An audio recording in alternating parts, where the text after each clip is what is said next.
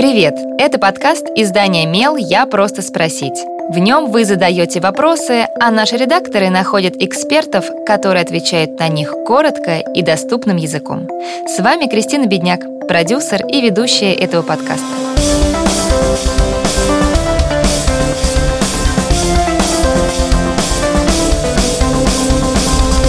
Все школьники обязаны читать летом, и неважно, любят они книги или нет. Вопросы по списку внеклассного чтения будут одними из первых на уроках литературы в сентябре.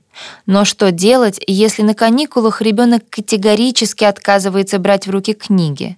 Психолог Елизавета Филоненко помогает найти выход из ситуации, знакомой многим современным родителям так и не смогла заставить четвероклассника читать книги из списка летнего чтения. Как только беру в руки книжку, он начинает плакать, страдает адски. Я нервно объясняю ему, почему важно это делать, а потом уже не выдерживаю и говорю, что не хочет, не надо. Но ведь так, наверное, нельзя? Что делать? Подобные проблемы решаются в несколько этапов. Первое, что нужно сделать, проанализировать, с чем может быть связано поведение ребенка. Одно дело, когда он просто сопротивляется чтению, потому что скучно или не хочется. Другое — острая эмоциональная реакция. Необходимо понять, что ее вызывает — чтение, книги, любая нагрузка или отношения с мамой. Скорее всего, у проблемы есть какое-то прошлое.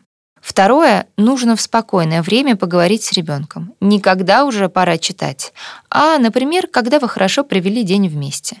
Надо спросить ребенка, почему он так реагирует, что его пугает. Он может бояться, что мама будет ругаться, или что книга слишком сложная, или что ему придется самому читать, а он это плохо умеет делать.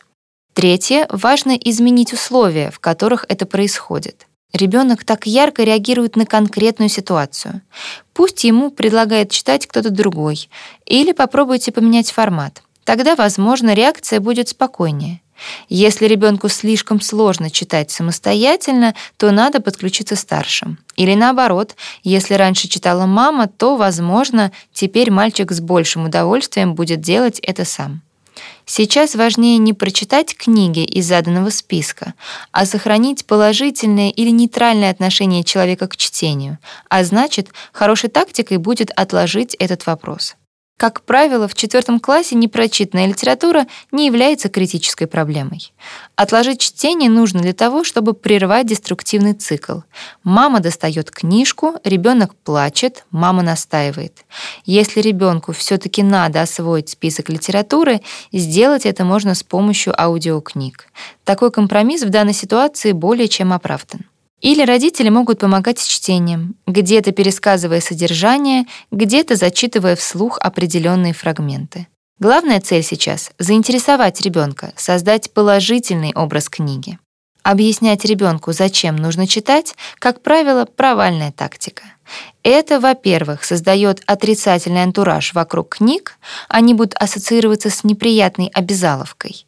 А во-вторых, родители обычно говорят одни и те же вещи, и эти объяснения оказываются вплетенными в проблематичный сценарий. Эту ситуацию только усугубляет. Более того, порождает желание не слушать объяснений впредь. Так что оптимальный вариант здесь — это когда ребенку ненавязчиво помогают найти компромиссы или вообще говорят «не хочешь — не надо». В четвертом классе ребенку можно запросто отдавать ответственность за школьные дела. Это совершенно нормально. Задавайте свой вопрос Мелу, а редакция найдет того, кто сможет на него ответить. Пишите в наши соцсети или на почту feedback mail.fm. Мы не раскрываем имена, так что вопросы могут быть любыми. А еще ставьте нам оценки и оставляйте отзывы. Так больше людей узнают про наш подкаст.